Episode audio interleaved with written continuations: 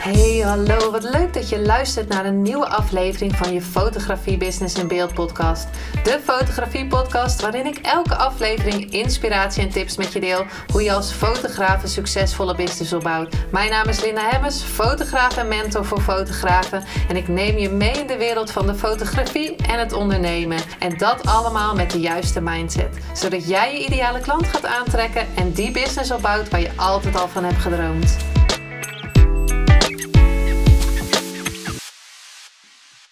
Hey, hallo. Wat leuk dat je weer luistert naar een nieuwe aflevering van je Business in Beeld podcast. En vandaag heb ik een hele speciale gasten in mijn podcast. En dat is Kim Hendricks, oftewel de Lawyer of Attraction. Ik vind het een hele sexy naam, mag ik dat zeggen? Ja. En uh, het is superleuk, want ze, doet, uh, ja, ze is juridisch mentor. En we gaan het weer over de Law of Attraction hebben, maar ook legal want legal uh, wil ze gewoon uh, niet saai maken. Terwijl het, hè, soms denken we saai, maar volgens haar is het helemaal niet saai. Dus we gaan een heel mooi gesprek hebben over. Nou, Kim, superleuk dat je, dat je er bent in deze podcast. Heel erg bedankt voor je uitnodiging en uh, wat een mooie introductie ook. Hij gaat altijd in flow. Maar voor, ja, ik ken jou nu, um, ja, ik weet niet, twee jaar, twee jaar geleden zaten we in, bij dezelfde business coach. En, um, ik stiekem al drie jaar. Drie jaar? Ja, het is misschien al drie jaar inderdaad. Ja, ja en uh, ik ben bij jou geweest uh, voor mijn legal uh, stuff. en jij bent bij mij op de foto geweest, dus zo kennen we elkaar.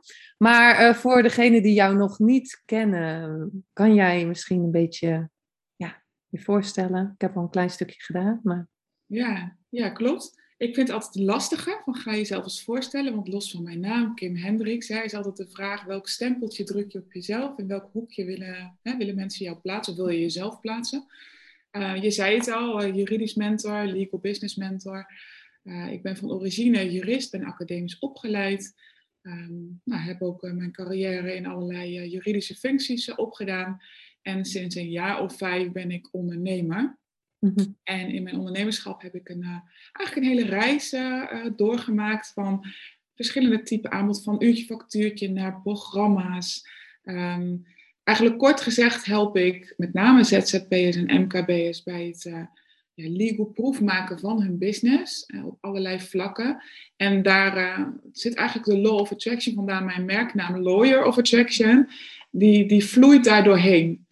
Uh, en dat is de, de wet die ik als uh, mens en als jurist het allerliefste gebruik. En omdat ik er ook in geloof, want ik zie dat de legal wereld nogal doordrenkt is van negativiteit. En uh, mensen willen er het liefst ver vandaan blijven. En net wat je net al zei, um, betitelen het als saai. Nou, ik denk dat het je juist veel, energetisch veel steviger in je business doet staan. En dat je vanuit daar juist nog veel meer positiefs naar je toe trekt. En dat zit ook in bijvoorbeeld als ik in de uitvoering legal documenten maak, zit daar ook uh, die law of attraction, dus de positiviteit in, omdat ook woorden, hè, de woorden is natuurlijk ook uh, energie, dat dat ook doorwerkt. Dus dat, uh, ja, even in een notendop, in een nutshell wie ik ben en wat ik doe. Ja, want vijf jaar geleden ben je als ondernemer begonnen, maar wat was, jou de, re wat was de reden dan om, om te gaan ondernemen? Um, nou, ik heb eigenlijk altijd wel stiekem tijdens mijn carrière de wens gehad van ooit wil ik een adviesbureau of een, een onderneming hebben. Maar ik was nooit serieus met dat plan bezig, omdat ik mezelf niet als ondernemer zag. Ik kom ook niet uit een ondernemersgezin. Um, dus ik heb dat helemaal niet echt serieus opgepakt. Maar eigenlijk de omslag was voor mij dat. Um, nou, ik had net mijn tweede zoontje gehad, dus ik net bevallen. En toen kreeg ik daarna een uh, vrij heftig ongeluk. Hmm. Waardoor ik een whiplash kreeg en eigenlijk heel veel lichamelijke klachten. En ja, ik werd soort van teruggeworpen naar uh, het nulpunt, zeg maar, zo noem ik dat dan. En in die periode werd ook mijn moeder, mijn uh, beste vriendin eigenlijk, ongeneeslijk ziek. Mm. En dat zijn wel fases in je leven waarbij je ja, toch wel tot nadenken wordt gedwongen. En ik ben me in die periode heel erg gaan afvragen van, ja, wat doe ik hier? Welke, welke reden ben ik hier op aarde? Um, wat kom ik brengen en hoe kan ik nog, ja, hoe kan ik dat op een andere manier gaan vormgeven? En nou, eigenlijk twee weken na het overlijden van mijn moeder, zat ik bij de Kamer van Koophandel en heb ik mijn bedrijf ingeschreven. Zo van, ik ga maar eens even helemaal in het diepe springen. Uh, los van het feit dat ik dat heel spannend vond. En kijken wat dat mij gaat brengen. Want het kan alleen maar weer nieuwe impulsen geven. Mhm. Ja, want je was jurist daarvoor. Ja, ik zat in loondienst. Ik was uh, ja, op dat moment organisatiejurist bij een organisatie. En um, nog 32 uur in loondienst. En vanaf dat moment ben ik ook niet gelijk gestopt met mijn werk in loondienst. Ik ben eerst eens gaan kijken van, hé, hey, wat, wat, wat komt eigenlijk op me af? Hè? Weet je, hoe, hoe werkt dat ondernemen? En in het eerste jaar heb ik ook nou ja, nog niet heel veel klanten gehad. Echt nog niet heel serieus ook. En ik werkte dus die 32 uur in loondienst erbij. Dus het ging allemaal een beetje in de, in de privéuren zitten. Um, ik weet nog dat mijn man toen tegen mij zei van, nou, hoe ga jij in godsnaam aan klanten komen? Dat kon hij zich absoluut niet voorstellen. En toen dacht ik juist meer van, nou, dat ga ik je wel even laten zien. um, en eigenlijk uh, het omslagpunt daarin was toen ik ging samenwerken met een business coach, waarin ik eigenlijk de kneepjes van het vak uh, heb geleerd en mij heel veel dingen heb eigen gemaakt en zoveel kennis heb opgedaan die ik ook mijn klanten weer kon doorleren. Toen ging het eigenlijk vrij snel, had ik eigenlijk heel snel een ander aanbod, iets wat veel lucratiever was, waardoor ik me qua marketing beter in de markt kon positioneren. Toen is ook die merknaam Lawyer of Attraction ontstaan, wat tot op de dag van vandaag mensen aanspreekt en soort van wakker schudt en uh, bij me aankloppen. Ja, ik weet niet wat je doet, maar ik zou graag klant willen worden. Of zullen op zijn minst in gesprek. Hmm. Dus ik denk dat ik in een maand of drie, vier tijd zodanig snel groeide dat ik mijn baas heb opgebeld en heb gezegd van uh, de groeten, ik ga stoppen.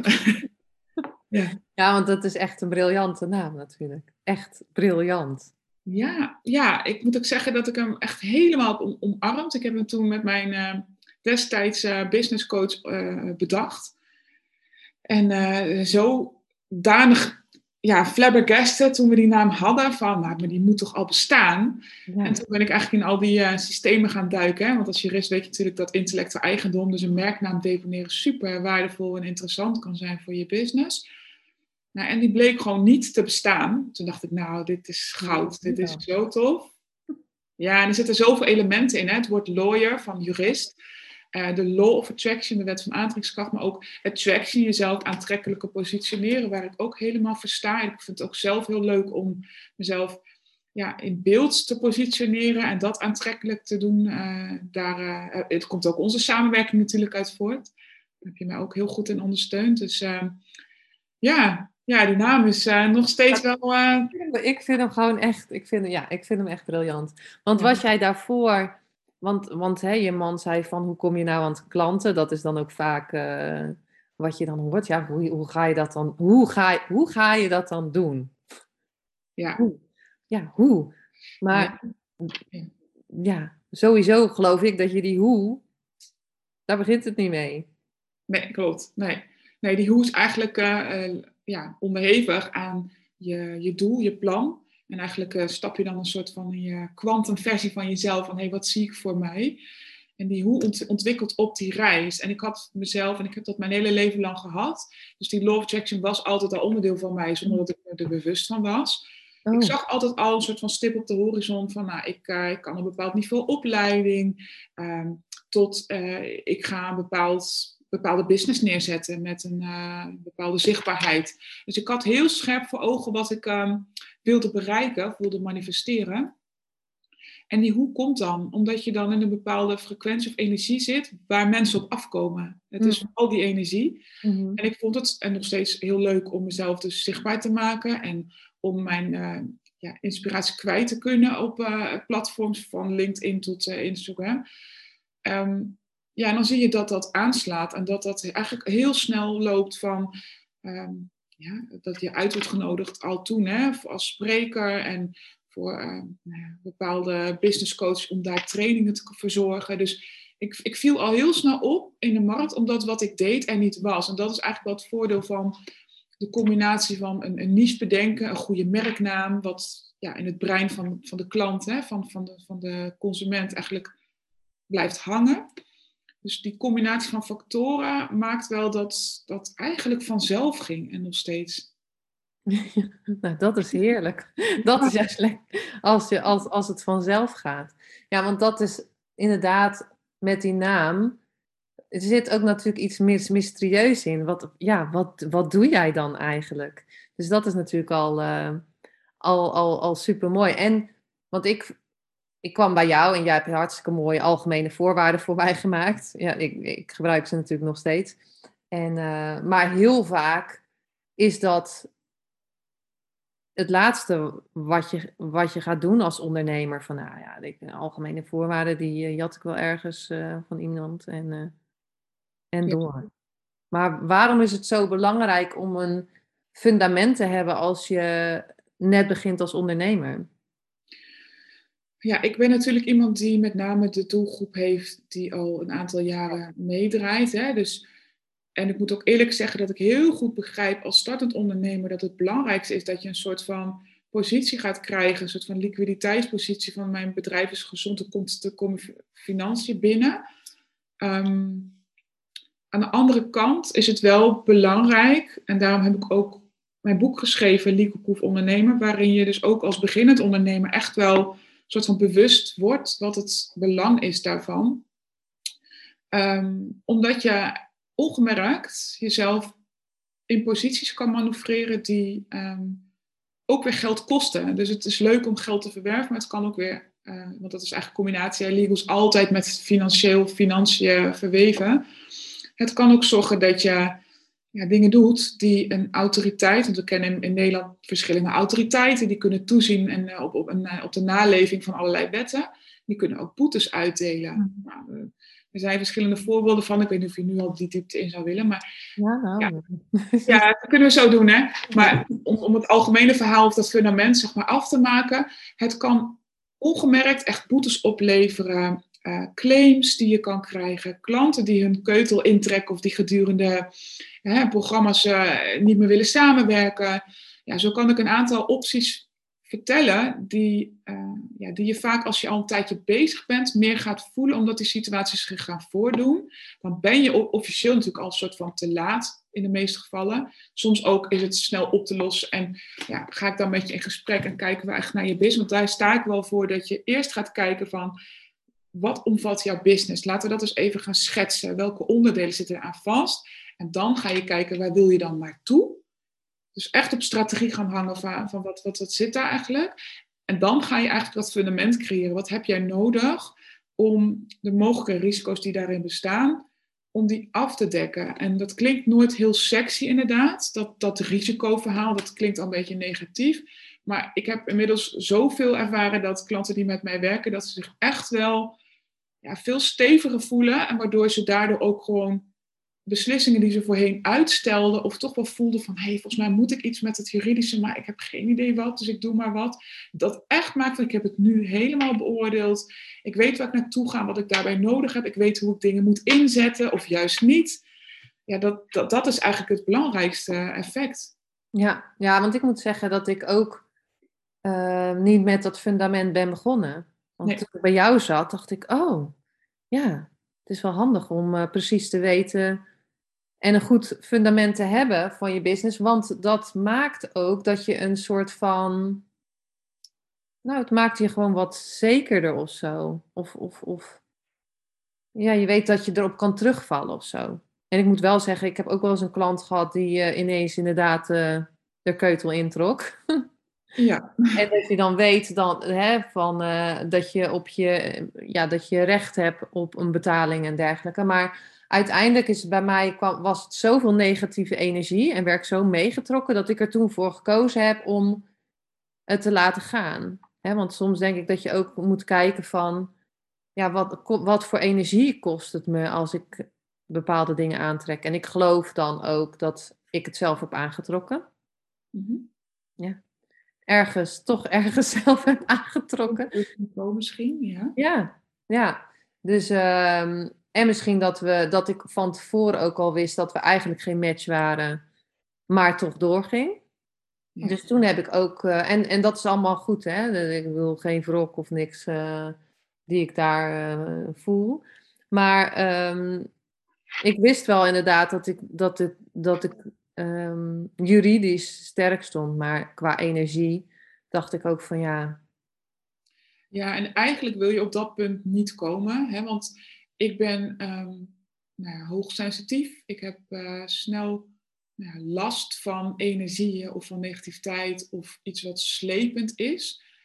En daar wil je uit wegblijven. Ik ook. Hè? Dus in mijn uh, situatie bijvoorbeeld in lonisch, uh, bij loningswerkzaamheden was ik daar ook echt absoluut niet blij mee als dat soort dingen zich voordeden. Daarom zit ik ook in mijn business heel erg aan de voorkant, noem ik dat dan. Dus hoe kun je zorgen dat je in verbinding blijft met je klant en dat als je al contracten opstelt of uh, voorwaarden hebt, dat dat uh, enerzijds op een positieve manier uh, geschreven is. Want het is win-win. Het is niet alleen van, natuurlijk kan je vanuit jezelf geredeneerd kijken wat, waarin je jezelf kan beschermen.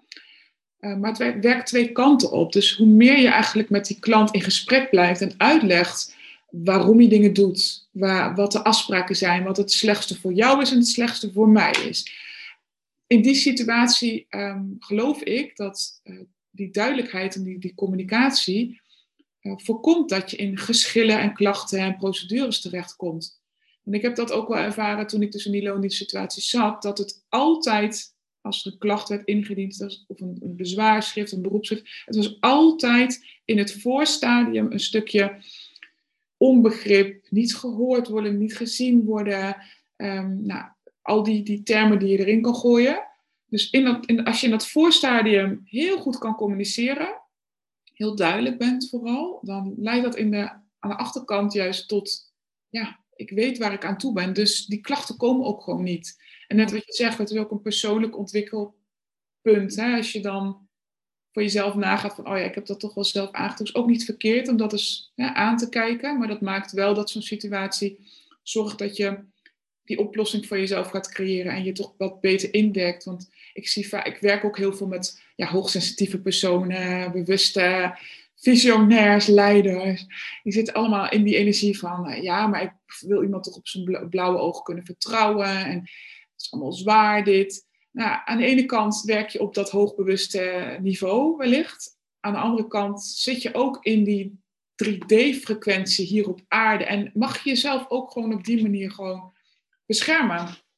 Nou, maar ik denk ook dat je je klant daarmee beschermt. Uh, door gewoon duidelijk te zijn uh, van dit, dit, dit doe ik voor jou, dit, ja, dit doe jij voor mij. Hè? Dus, dus de, de doe voor mij is dan de financiële uh, plaatje bijvoorbeeld. Ja. ja dat, dan is het voor iedereen duidelijk. Want ik merkte vaak als er bijvoorbeeld, nou ik heb niet zo heel veel klachten gehad, maar als er klachten waren, dat ik in het voorstadium, wat jij zegt, dus niet duidelijk was. Ik mhm. dacht van, oh ja, die klant die snapt dat wel. Ja. ja ze, vaak, ze, we zeggen vaak, uh, klanten lezen niet. Maar ja, sommige dingen uh, moet je dan soms echt wel duidelijk uitleggen. Nou ja, vooropgesteld inderdaad dat ik zelf ook uh, me er schuldig aan maak dat ik als ik iets bestel ook niet altijd de voorwaarden doorlees. Want meestal weet ik wel een beetje wat erin staat. Maar dat, dat, dat in, in je achterhoofd houdende maakt natuurlijk dat er een rol voor je is weggelegd om dan dingen maar telefonisch of bij iemand naar voren te halen te bespreken. Wat zijn de belangrijkste aandachtspunten die, die mis kunnen gaan of die uh, tot onduidelijkheid leiden? Ja, dat je die bespreekt. Ja. Dus natuurlijk mag je ervan uitgaan dat iemand, uh, nou ja, de, de, de, voorwaarden in dit geval bijvoorbeeld, maar ook contracten, dat iemand dat kent. Uh, aan de andere kant ligt daar ook wel een rol voor jezelf, denk ik. Het ligt ook aan met werk je met consumenten, hè, die over het algemeen veel minder in die materie zitten dan uh, iemand die een business runt. ik denk dat, dat, nou, dat je die verantwoordelijkheid wel mag pakken en dat leiderschap daarin mag pakken. En ja, wat ik bijvoorbeeld ook doe, om daar nog even terug op te komen. Als ik iets opstel, dan vind ik het belangrijk dat jij dat begrijpt. Dus ik probeer het ook vooral op te stellen in een ja, andere manier dan de meeste juristen. En zeker juristen onderling met elkaar communiceren. Zodat jij je zeker voelt over dat stuk. En dat jij dat kan uitdragen en kan uitleggen naar je klant. Ja. Als je dat niet begrijpt zelf, kun je daar ook leiderschap niet in pakken.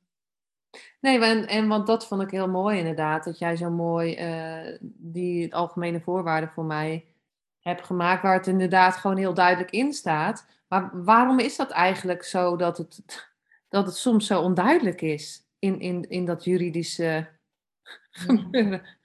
Het is natuurlijk ook, eh, dat heb ik mezelf ook heel vaak afgevraagd, hè, van waarom communiceren we nou op uh, C2-niveau, terwijl het liefst iedereen op B1-niveau, dat is natuurlijk gewoon wetenschappelijk onderzocht, communiceert met elkaar. Um, nou ja, wat je natuurlijk ziet, is, het is gewoon een systeem wat gewoon wordt voortgezet, dat denk ik. Um, kijk, die wetten die zijn natuurlijk ook, uh, ja, die bestaan al eeuwen en die worden natuurlijk ook wel aangepast, hè. Maar um, ja, wat dan maakt dat je dan moeilijk met elkaar communiceert, daar ben ik ook nog niet helemaal over uit. Het is wel zo dat, um, ja, om bijvoorbeeld uh, onduidelijkheid te voorkomen, je terugvalt op ja, wettelijke begrippen of uitleg die, waarin een wet over is nagedacht, die je dus op die manier ook met elkaar als jurist onderling of als advocaat onderling en ook richting een rechter zou moeten kunnen uitleggen. En dat daar dus het minst ja, meningsverschil over ontstaat. Want ja, het zijn tien juristen naast elkaar, iedereen legt het weer anders uit. Maar je wilt juist die, die ene lijn uh, met z'n allen creëren. Ja, of dat dan zo moeilijk moet, ja, dat, dat vind ik ook. Ik heb ook het, uh, het, voornemen gehad van moeten we niet naar uh, wettenboeken die in normaal BE-niveau geschreven zijn, zodat de gemiddelde consument dat kan lezen. Er zijn initiatieven in, uh, ik geloof Australië of zo. Er zijn initiatieven voor die dat, uh, waar dat gebeurt. Ja, daar zou ik wel voor pleiten. Ja. Het, het, is, het is eigenlijk een soort wereldje, net als in mijn geval, als je kijkt naar de, bijvoorbeeld de, de autowereld of monteur, die kunnen mij van alles vertellen. Ik heb er geen idee van. Ik, ik, weet niet wat ze vertellen, dus als ze zeggen van dit en dit is kapot, ja, maak maar geen idee. Dat is natuurlijk ook dat juridische wat je in stand houdt, wat een soort van ivoren toren voor mensen blijft. Um, wat soms misschien ook wel in stand wordt gehouden, omdat je daarmee gewoon makkelijk je uurtjes kan declareren. Dus ik heb daar ook wel wat negatieve uitleg bij, die ik zelf gewoon niet, ja, uh, waar ik zelf niet achter sta. Nee. Dus ja, een lang verhaal kort. Ik denk niet dat ik daar per se nu een heel antwoord op kan formuleren, nee. maar ja. Nou ja, ik vond het wel heel mooi hoe jij het uh, verwoord hebt in ieder geval. Uh, in mijn voorwaarden. Um, en, want jij zegt, ik werk natuurlijk meer met, met ZZP'ers die langer, uh, of ondernemers die langer uh, bezig zijn. Maar wat merk je daar dan? Dat, waarom komen ze dan bij jou voor... Uh... Nou ja, eigenlijk de eerste fase, hè, die, die start-up fase is er af, waarin je eigenlijk positie aan het verwerven bent. Hè. Dus je wilt een positie in de markt, je wil dat het zijn vruchten afwerpt in, ja, wat ik net al zei, een financiële stabielere situatie.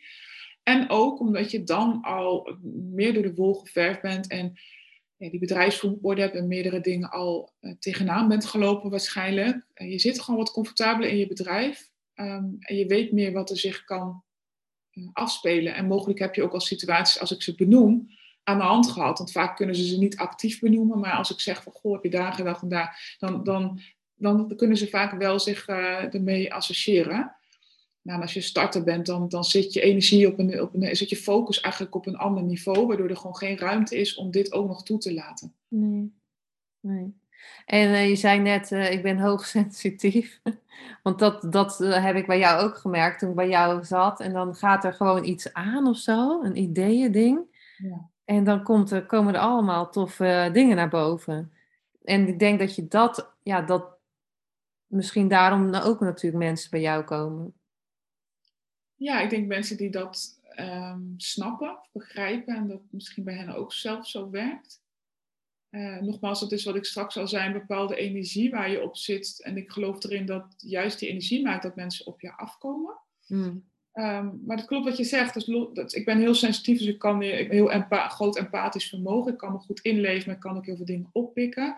Ja, en dan ook het lijntje met, ja, zeg maar, waardebron of zo. Uh, ik, ik, op de een of andere manier, zeker in zo'n situatie rechtstreeks, één op één met een klant, ik kan het ook niet verklaren, komen er gewoon dingen mee op. En ik ben dan in die situatie ook eigenlijk heel, ja, soort van verrast van, wat komt er nu weer op? Want het, het, is, het, is niet van mijzelf, ik bedenk dat niet zelf. Dus ik ben in zo'n setting vaak het, het best. En vooraf ben ik ook wel eens nieuwsgierig van, gebeurt dat dan weer? En kan ik dat wel aanboren, dat moment. Maar dat, ik sta daar gewoon open en dat ontstaat. Dus uh, ja, ja, en daar maak ik dan gebruik van. Omdat ik daarmee ook los van hè, mijn hele juridische achtergrond, ik ook um, ja, in kan tunen. Wat is nu voor deze persoon het belangrijkste? En misschien zit dat wel op een heel ander vlak, waardoor ik ook kan inzoomen op van, hé, hey, wat kan je nog aanpassen op uh, je positionering of wat kun je aanscherpen in je niche? Um, ja, wat, wat, wat is er in de klantrelatie belangrijk? Dus zo kan ik dat ook best wel goed aanvoelen. Wat er, uh, daarom noem ik mezelf ook meer een business mentor in plaats van de jurist. Dat, dat, ik ben meer dan dat. Ja. Ja. ja. ja. En is het dan de, hoe je, dat je je op een bepaalde manier voorbereidt? Dat je echt gaat intunen op iemand? Of? Nee, heb ik geprobeerd, maar dat werkt niet. En dat maakt het ook een stukje spannend, omdat ik dan eigenlijk niet zo goed weet van, hey, ben ik wel in vorm en komt dat dan wel? Hmm. Ehm, ik bereid me wel voor, maar dat is dan echt meer uh, um, ja, op, op, op inhoud. Hè, ik, ik, mensen krijgen van mij een vragenlijst, dus er zit wel een stukje voorbereiding op dat vlak in. Dat ik in ieder geval juridisch al een aantal dingen kan afpellen. Maar nee, op die manier uh, bereid ik me niet voor. Nee. Nee, nee maar we, toen we aan het uh, gesprek begonnen hier, zeiden we ook van we gaan gewoon in flow, kijken wat er komt. En, en er komt, uh, ja, ik vind het wel grappig dat je dat zegt, hè, van ik krijg downloads, om het maar zo te zeggen. Ja, precies. Want heel vaak, ja, is het een gedachte van mezelf of is het een download? Ja, I don't know. Maar je voelt dat het dan gewoon gezegd moet worden. Ja, je voelt dat het, uh, dat, dus dat kan ik niet uitleggen in woorden. Sommige dingen kun je ook gewoon in woorden niet uitleggen. Maar je voelt dat het door je heen komt en je spreekt het uit. In plaats van ik zit nu heel hard rationeel te bedenken wat een antwoord moet zijn. Dat, dat verschil voel je. Ja, ja.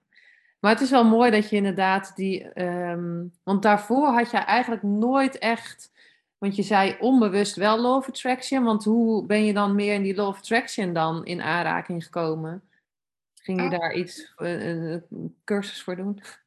Nou, dat is wel een mooie vraag. Ik, uh, ik heb een tijdje, toen was ik een jaar of 18, ja, een beetje wat depressievere periode gekend ook weer zo'n punt, hè? Dus als je het hebt over de, de, de connecting the dots, en dat van die momenten in je leven waardoor je ja, een soort van kan veranderen uh, en, en, dingen kan aanpassen. Um, en toen kwam ik eigenlijk op het pad van iemand die, die reiki gaf. En vanaf dat punt ben ik ja, me meer gaan interesseren en ook meer gaan lezen over alles wat met persoonlijke ontwikkeling, spiritualiteit en intuïtief vermogen te maken heeft. En ik denk dat dan de eerste vervolgstap was toch wel de secret. Hè? De, de, de komst van dat boekje, wat natuurlijk over de hele wereld uh, een heel groot succes was. Maar het was voor mij wel een soort van openbaring van, hé, hey, dit deed ik toch al van, oh, dit is blijkbaar een, een geheim. Mhm. Dus er kwamen een soort van puzzelstukjes bij elkaar dat ik dacht, oh, vet interessant dit, hier wil ik meer van weten. Ehm, en ik heb daar niet cursus over gevolgd. Ik ben daar wel heel veel ja, mezelf in gaan verdiepen. Dus ik heb mezelf daarin eigenlijk meer uh, uh, geteacht. Wat ik wel heb gedaan is, ik heb uh, op systemisch vlak wel trainingen gevolgd.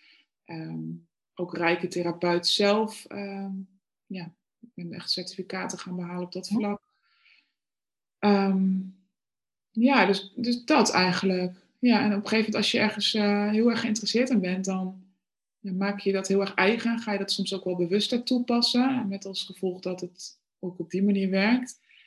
Ja, en dat was ook al in mijn lonische uh, situatie, dus ik ben daar heel lang al mee bezig. Ja, nou ja, vanochtend las ik uh, in uh, Je bent zoals je denkt van uh, Mike Pelagic, een nieuw boek. En daar stond in van, ja, daar was ineens de secret.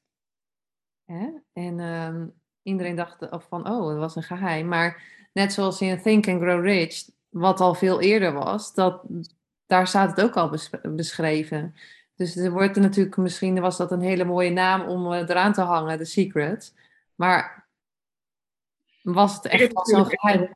Ja, maar dat trekt natuurlijk ook in marketing uh, heel erg als je het hebt over, uh, ken je het geheim al? Dus mensen worden dan instant nieuwsgierig.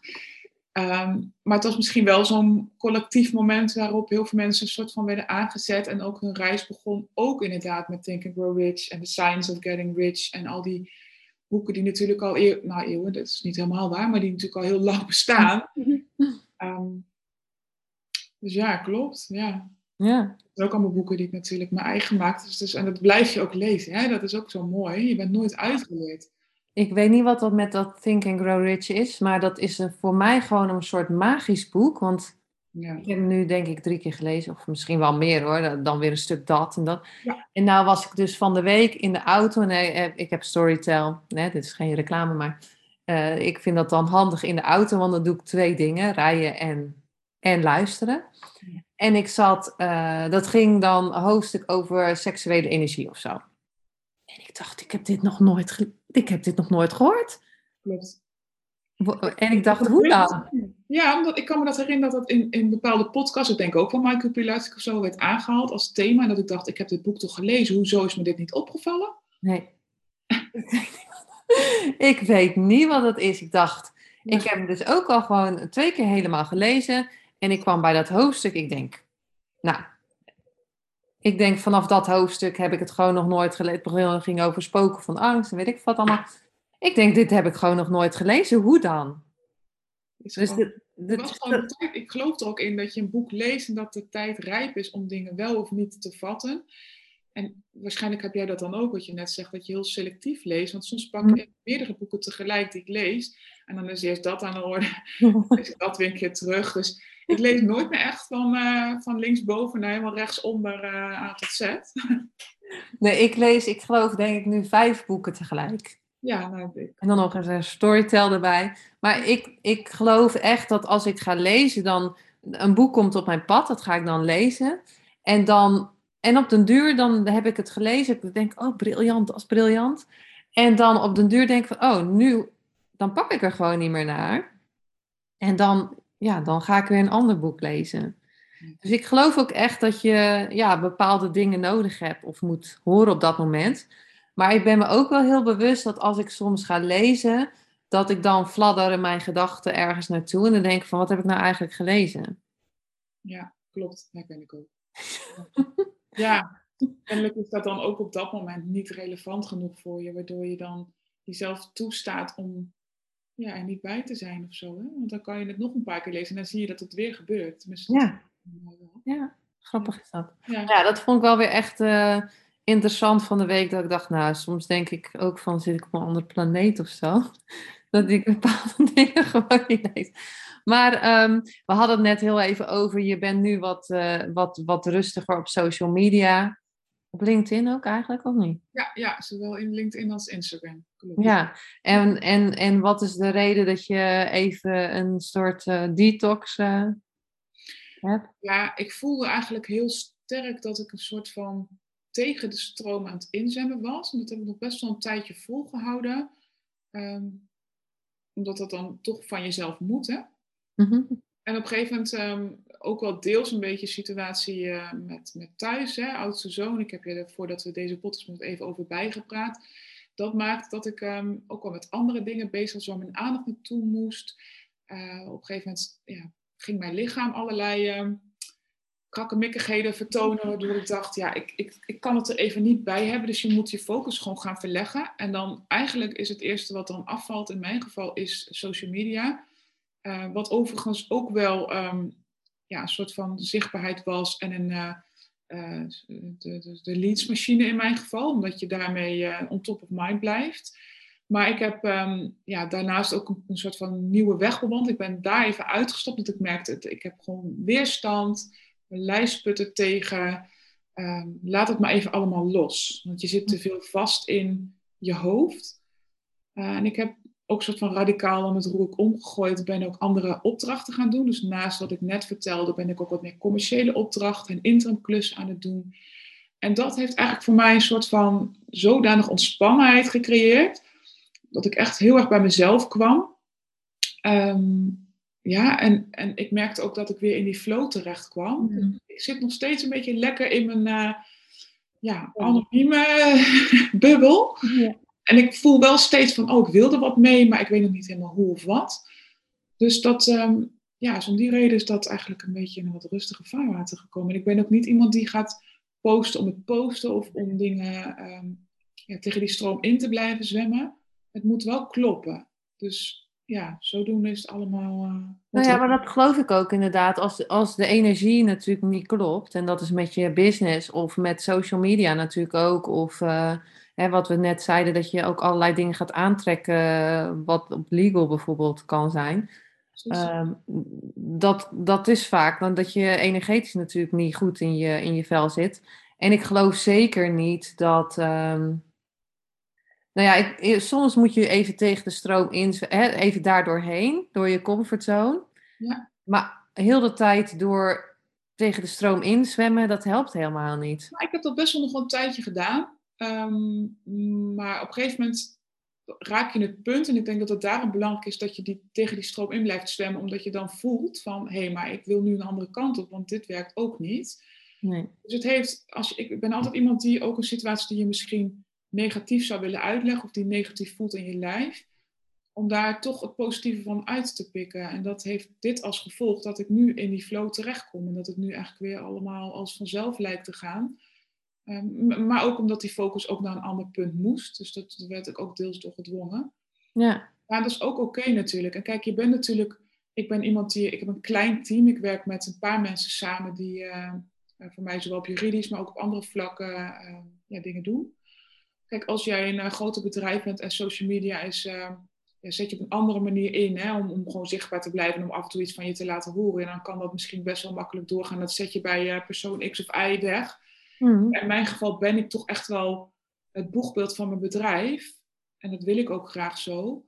Ehm, dus ik, ik ben opnieuw een beetje die koers aan het bepalen van hoe wil ik dan mijn kanaal inzetten.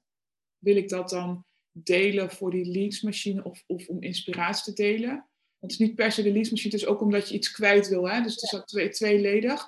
Ik denk dat, dat ik daar nu gewoon ehm, uh, in ontspan en verwacht dat daar een antwoord op komt, om, uh, op te pakken op het moment dat de tijd rijp is. Ja, maar dat is, dat, dat is ook oké. Maar ik geloof inderdaad niet tegen de stroom in en het moet. Ik moet posten.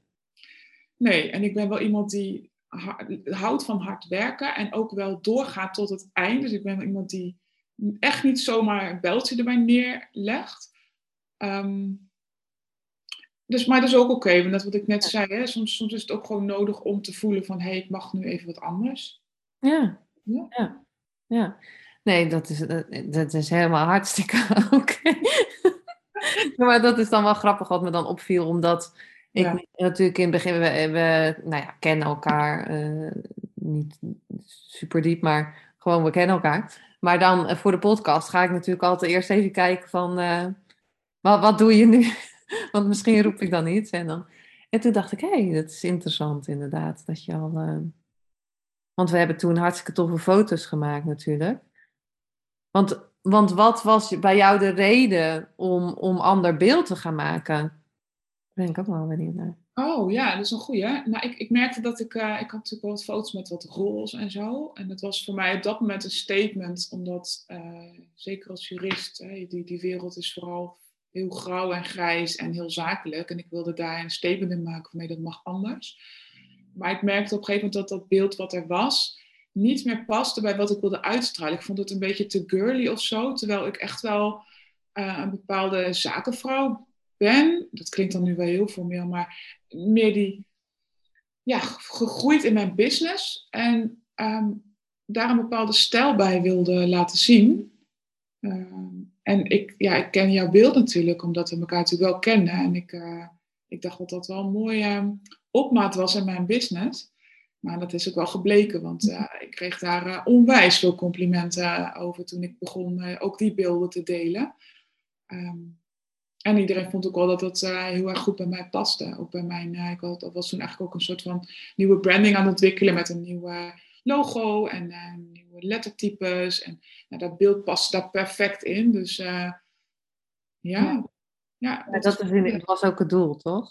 Dat is zeker het doel en het is goed geslaagd. gelukkig, gelukkig maar. En, uh, want jij, ik zag ook uh, dat je meer met passief inkomen doet. Ja. ja. Waarom is dat belangrijk, denk je, om ook daarnaast een passieve stroom aan inkomen te hebben? Ja, bij mij is de, de concrete aanleiding geweest eigenlijk het begin van de hele coronaperiode en uh, de mogelijkheden die ondernemers toen hadden om um, ja, hun handje eventjes flauw gezegd op te houden bij de overheid, omdat ze gewoon echt in de knel kwamen te zitten. En dat heeft mij even laten toen nadenken van, uh, want mij persoonlijk raakte dat niet, hè. Ehm, maar dat ik dacht van, hé, hey, wat gebeurt hier nou en hoe, hoe kan je dat voorkomen? En ik heb eigenlijk altijd zelf geleerd, en ik, ik luister ook bijvoorbeeld veel naar Tony Robbins, die zegt ook, je moet je risico's spreiden, je moet je inkomsten ook spreiden. Um, ja, dat heet dan in mijn ogen een beetje dat hosselen. Van hoe kan je nou zorgen dat je als één ding wegvalt, dat je in ieder geval nog andere dingen hebt. Um, in mijn uh, privé situatie ik, heb ik vrienden gehad die uh, een groot bedrijf hadden met, uh, in dat geval de Bijenkorf was een van hun grootste klanten. En die viel weg, waardoor ze failliet, kwamen, failliet werden verklaard. Um, dat zijn allemaal van die dingen die je bijblijven, waardoor je nou, ook voor je doelgroep, je klanten gaat kijken van, hé, hey, uh, kan ik daarin iets betekenen? Mm. Ja, kennis als jurist ook op bijvoorbeeld intellectueel eigendom vlak. Waardoor je, nou als je goede intellectueel eigendom hebt, daar ook een passief inkomstenmodel aan kan hangen. Bijvoorbeeld het uh, licentiemodel, hè, wat ik vorig jaar met name veel heb ja, gepositioneerd ja, ik denk dat dat slim is om jezelf niet in positie te krijgen. Want eigenlijk stap je uit het systeem, uit een loningssituatie word je ondernemer. En uiteindelijk moet je weer een systeem in om je hand op te houden bij de overheid. Ja. ik gun ondernemers om dat ook te voorkomen. En ik ben privé ook al bezig met uh, uh, ja, die beweging die je nu ziet, FIRE. Hè, dus het financiële onafhankelijkheid creëren. Dat, dat doe ik eigenlijk al jaren. En ik ben er mezelf daar ook veel meer in aan het positioneren. ik denk dat ook misschien wel dat zo meteen op mijn socials meer voorbij gaat komen. Ik merk namelijk dat voor mezelf persoonlijk dat dat je koopt rust en je koopt uh, keuzes. Ja. En als je niet meer je hand hoeft op te houden voor de overheid of moet werken om maar inkomen te creëren en online moet zijn om maar nieuwe klanten te spreken, dat dat ergens um, gaat wringen en dat het niet fijn voelt. Dus ik, ik, ja, dat is eigenlijk met name de reden waarom ik dat ook meer uh, ben gaan promoten.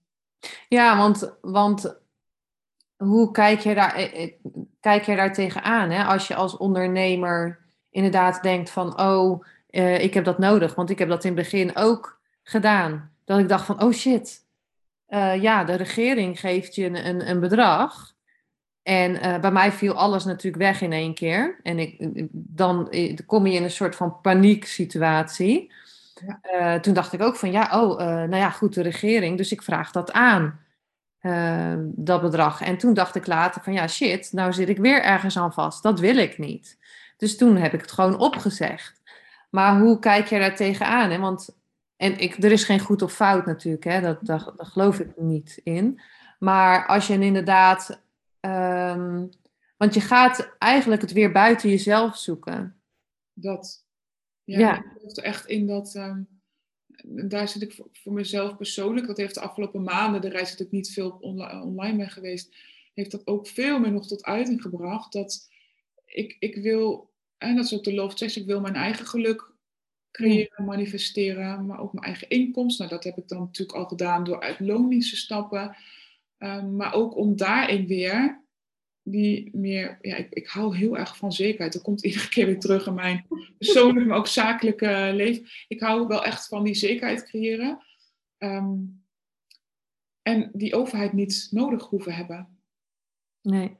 En net wat je zegt, er is nooit een goed of fout. Dus dit is dan iets wat ik zelf ontwikkel, waar ik ja, misschien anderen hè, in kan, zou kunnen inspireren. Maar dat, dat voel ik persoonlijk heel sterk. Dat ik die situatie niet wil en dat ik ook wel gek genoeg, ondanks dat het financieel goed ging, ik um, de, uh, ja, het gebrek aan geld als angst heel sterk heb gevoeld. Uh, nou ja, ergens in het begin van die coronaperiode.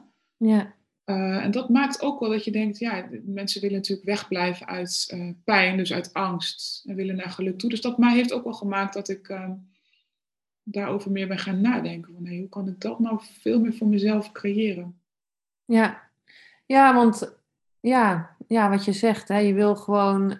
Ik denk ook dat je, ook al um, heb je een hele goede omzet gedraaid, kan je toch nog angst voelen, dat gebrek. Ik denk dat je daar Ja. Daar ben ik heel erg mee bezig om naar die angst te kijken. Want Ja. ook al komt er heel veel binnen, je kan soms ook nog, nog steeds die angst hebben. Maar waarom heb je die angst? Precies, want los van je situatie kan je dus angsten hebben. Dus in mijn geval, los van de stabiele en gezonde financiële situatie, had ik dus ook ineens die angst. Ja, En daar moet je dan wat mee. Hè? Dus dat mag je aankijken en dan mag je doorgronden en mag ook kijken wat zit daarachter. Ja. Eh, maar dat heeft in mijn geval in ieder geval gemaakt dat ik eh, nou ja, toch die positie van mezelf anders ben gaan bekijken. En daar nou, meer veiligheid in zou willen hebben. Waardoor ik zelf ook me eh, op andere dingen kan focussen. Waardoor ik meer rust voel en meer geluk voel. En dat zijn toch wel elementen, vooral dat rust en geluk. Dat zijn wel elementaire dingen die ik altijd uitdraag. En ook altijd wel nou, niet zoek. Want zoeken doe ik niet. Want daar, daar wil je eigenlijk in, in zijn. ja. Ehm, ja, dat. Ja. Ja, ik had dat ook een hele lange periode. Hè, van eh, ik, wil, ik wil rust. Als ik dat heb, dan heb ik rust. En, a- of vrijheid. Het was ook eigenlijk heel erg vrijheid. En toen dacht ik van, ik ben gestopt met mijn baan in loondienst omdat ik vrijheid wilde. Toen had ik, eh, eh, werd ik ondernemer. Toen had ik eigenlijk alle vrijheid. En toen ging ik eens even bewust kijken. Heb ik nou vrijheid of niet? Ik had alle vrijheid al. Ik, kon, precies- hè, ik, was, ik was maar naar op zoek. Ik was maar naar op zoek. Maar ik had het al. Dat was er al. En ja, natuurlijk... eh, hebben altijd al, hè? Je, je, alles is er altijd al. En al. Ja, het realisatiemoment dat je het hebt, want kennelijk zit er iets, een soort van mindfuck in je hoofd, dat Ja. je het niet kan ervaren. ja. Ja, en natuurlijk, met, kijk, je kan natuurlijk nog meer vrijheid creëren, hè, door wat jij zegt, door eh, die onafhankelijke, ehm, dat je echt, ehm, nou ja, fire, dat je echt fire bent. Het is wel echt leuk om daar ook naar te kijken, hè? want ik zeg wel eens tegen mijn vriend, oh, dat is echt fire, hè? Dat was echt fire. Als we dan iets hebben gedaan. Dus, ehm, Ja, je kan ook het alleen maar naar je toe trekken als je in die staat van zijn kan komen. Hè? Dus dat je los van die angst, dus die angst mag je echt omarmen, die, die angst moet je gewoon aanvaarden en daardoor heen. Maar dat Ja. je dus al voelt dat je die financiële vrijheid hebt bereikt. En dat, dat is de kunst ook met de Law of Attraction, dat je het gevoel daadwerkelijk naar het hier haalt, ja. dat je daar al bent. En dan creëer je hem. ja, ja. Dat is belangrijk. Ja, ja. I'm working on it. Ja, het is een ongoing proces. Ja. Want voor hetzelfde geld, ik heb natuurlijk ook de afgelopen maanden best wel gevoeld als... eh, moet ik niet online posten? Wat zit ik... Weet je, ik weet het allemaal niet. Nee. Maar uiteindelijk eh, heb ik toch omarmd wat de situatie was. En heb ik bewustere keuzes gemaakt. Waardoor je ziet dat het uiteindelijk weer zijn, eh, zijn vruchten afwerpt. Hè? Ja, Dus ja, tuurlijk. Ik, ik, ja, bij mij zullen er ook wel weer dingen zijn waar ik weer aan mag werken. En dat maakt dat je steeds weer een stapje de goede richting in kan. Ja, je Ja. hebt de illusie dat je er ooit bent, want dat ben je niet. nee, dat denk ik ook niet. En nou, ja, uiteindelijk misschien een keer wel, maar dan Ja, is het klaar. dan is het klaar. Klinkt ook zo, hè? Ja, dat klinkt ook zo heftig. Maar ja, ik, ik, ik, ik ben altijd wel... Ik ben altijd weer blij dat ik denk van, nou goed, nu dacht ik dat ik er was. En dan komt er weer iets. denk ik, nou, oh ja, je had nog iets, weet je. Ja, en dat is misschien ook wel een beetje eh, de big leap van trek je dan naar jezelf toe. Want kennelijk hebben wij als mens de eh, neiging, als het heel lang goed gaat, om dan toch iets, iets negatievers of iets minder goeds naar onszelf toe te halen of zo. Dus dat is wel interessant om voor jezelf te onderzoeken van, hé, hey, op welk niveau zit dit? Is dit op ego-niveau of meer op spiritueel? Moet ik hier in een les le- leren? Maar ja, misschien ook wel gezonde doos ambitie, waardoor je toch nooit uitgeleerd bent en dat je weer nieuwe kansen dan mag aangaan. Ik weet het niet, maar dat is, is altijd wel relevant om voor jezelf te achterhalen. Hè? Wat is dit nu, wat er nu weer op het pad eh, mag komen? Ja, en dan denk ik dat dat heel mooi is om daar elke keer naar te kijken. Want ik, ik kijk elke keer van, oh, wat heb, ik, wat, wat heb ik nu gedaan? Welke energie zit ik nu? Waardoor ik bepaalde dingen aantrek. Of Eh, bepaalde oordelen heb of krijg. Nou ja, zoveel oordelen delen, delen heb ik niet krijgen.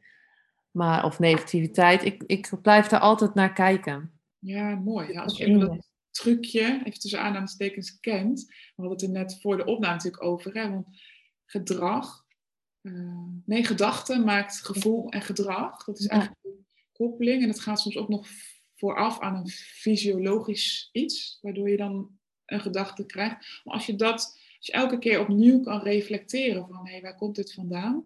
Ja. Dan kan je het puzzeltje voor jezelf uh, oplossen. Ja, want onbewust zitten er heel veel dingen die we niet eens eens weten. Nou ja, precies. En als je er daar niet uitkomt, dan zijn er gelukkig ook nog allerlei mensen die op onbewust niveau met ons mee kunnen kijken. soms kom je er gewoon zelf ook echt niet bij, hè? Dat kan natuurlijk ook. Ja, nou ja, soms is het ook te. Wil je er ook niet bij komen, denk ik.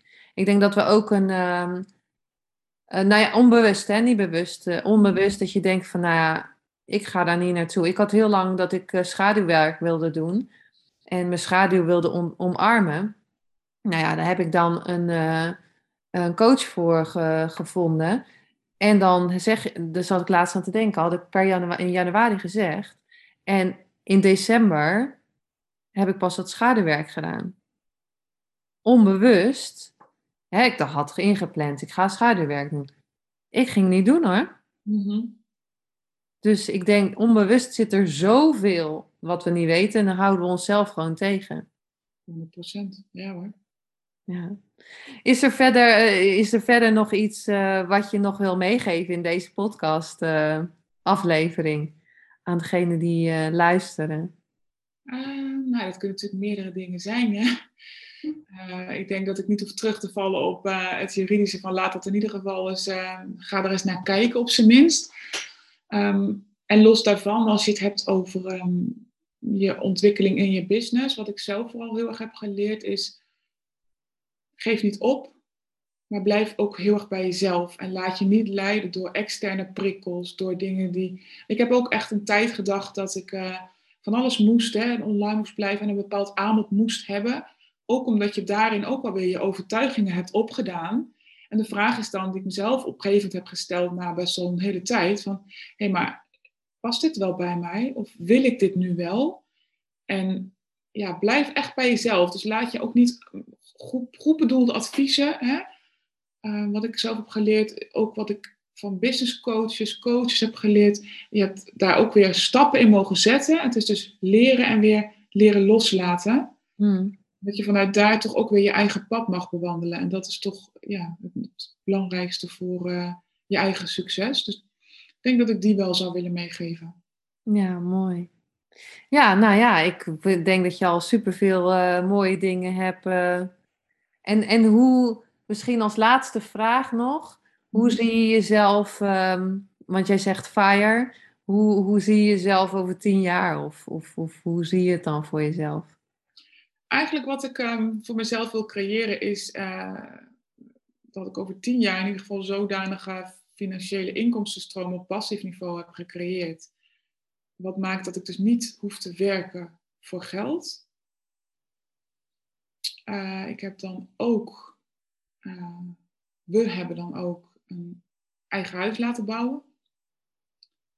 Waarin we in rust verder kunnen leven. Ik denk dat dat is nog een van mijn doelen, of een van onze doelen, om, om zelf dat, dat proces eens in te gaan. En uh, ja, ik denk dat ik met in tien jaar tijd wel die financiële onafhankelijkheid, uh, die heb ik deels al wel. Misschien dat ik hem veel eerder hou, maar je zegt nu, nu heel uitdrukkelijk tien jaar.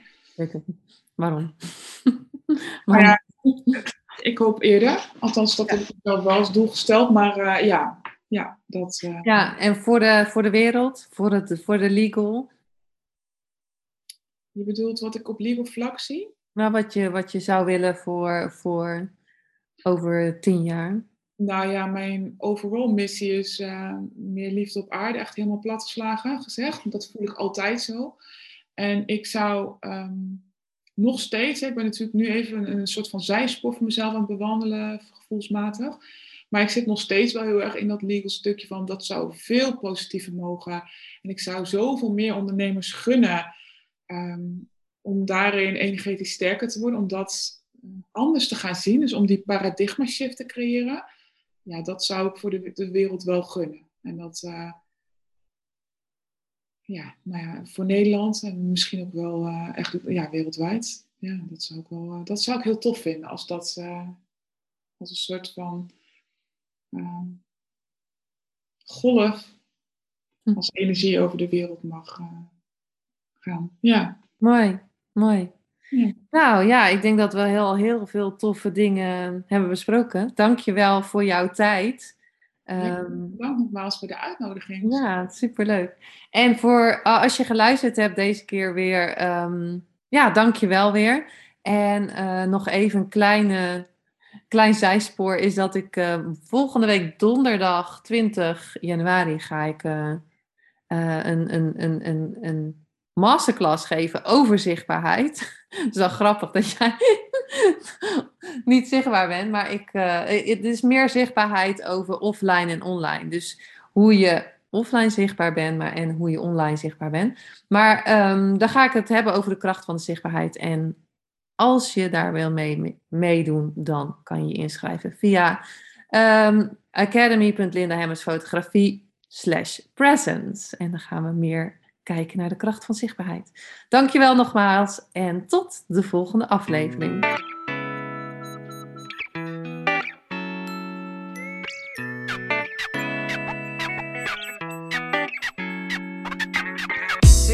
Superleuk en dankjewel dat je weer luisterde naar een aflevering van je Fotografie Business in Beeld podcast. Vond je deze aflevering interessant?